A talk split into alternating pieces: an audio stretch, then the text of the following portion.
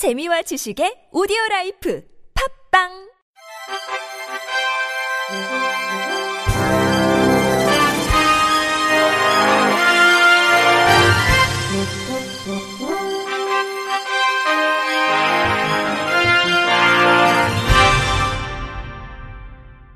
청취자 여러분 안녕하십니까? 7월 넷째 주 주간 KBIC 뉴스입니다.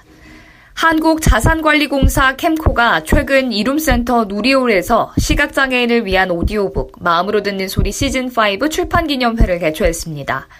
올해로 5회째를 맞는 캠코 시각장애인 오디오북은 지식, 문화의 사각지대에 있는 시각장애인에게 목소리를 통해 경제, 인문 지식을 함께 나누기 위해 지난 2014년부터 시작한 캠코의 대표적인 사회공헌 활동입니다.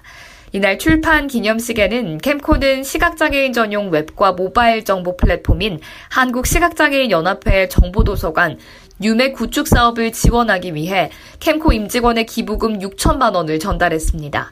이번에 새롭게 구축되는 정보도서관은 시각장애인에게 캠코가 제작한 그림 해설 오디오북의 음성 파일 재생 및 시각장애인들의 수요가 가장 많은 화면 해설 영상물의 다시 보기 서비스 등을 제공할 예정입니다.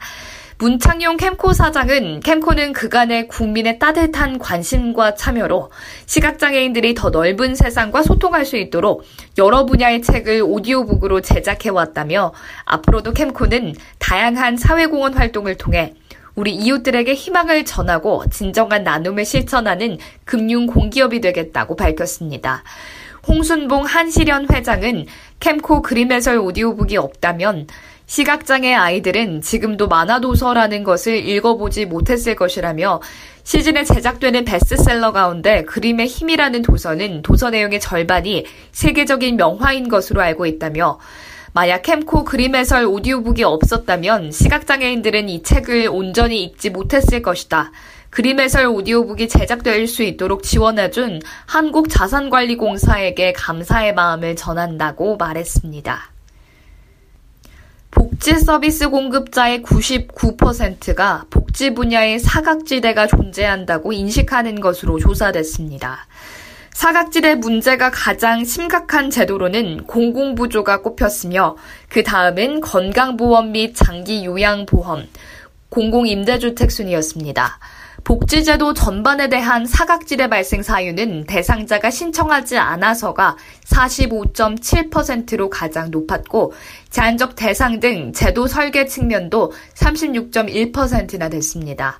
한국보건사회연구원 임완섭 연구위원은 사회적 낙인과 같이 기존에 관심을 갖던 사각지대 발생 원인보다는 제도의 복잡성, 복지 대상자의 제도인지 여부 등과 같은 정보 측면의 원인이 사각지대 발생의 주 원인임을 시사한다면서 지금까지의 제도 홍보 및 정보 제공 방식이 효과적이지 못했음을 유추해 볼 수 있다고 설명했습니다.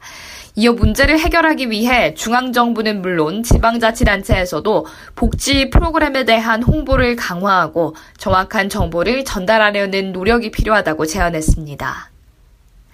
앞으로 장애인과 국가유공자 등이 특별 공급 아파트 입주 신청 여부를 결정할 때 견본주택과 분양가 등을 지금보다 꼼꼼히 확인할 시간적 여유를 갖게 됩니다.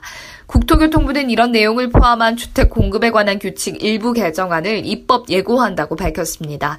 개정안은 특별공급 아파트 입주자 모집 공고기간을 현행 5일 이상에서 10일 이상으로 늘렸습니다. 현재 특별공급 아파트는 입주자 모집 기간이 짧아 추천 기관은 모집 공고 이전부터 대상자를 선정해야 하는 실정이며 대상자들도 견본주택 등을 제대로 확인도 못한 채 신청 여부를 결정하지 못하고 있다고 국토교통부는 설명했습니다. 국회 보건복지위원회 소속 더불어민주당 오재세 의원이 장애인 복지 관련 새로운 패러다임을 제시하는 장애인 권리보장 및 복지 지원에 관한 법률안을 대표 발의했습니다. 이 법안에는 국가장애인위원회와 지역장애인위원회 설치, 중앙 및 지역장애인 종합지원센터 설치, 장애인 인권 침해 신고 의무 대상 확대와 단체 소송제도 도입, 장애인 표준소득 보장 금액 책정, 장애인 주거 환경 개선, 여가 및 문화 활동 증진 등에 대한 내용이 담겼습니다. 오 의원은 최근 복지 예산의 증가에도 OECD 주요 국가에 비해 우리나라의 복지 수준은 여전히 낮다며 특히 장애인 복지 제출 비중은 OECD 평균의 3분의 1에 불과하고 낮은 장애인 복지 예산 비중은 장애인 가구 빈곤으로 이어져 장애인 가구의 3분의 1이 빈곤 상태에 있다며 법 제정 취지를 설명했습니다.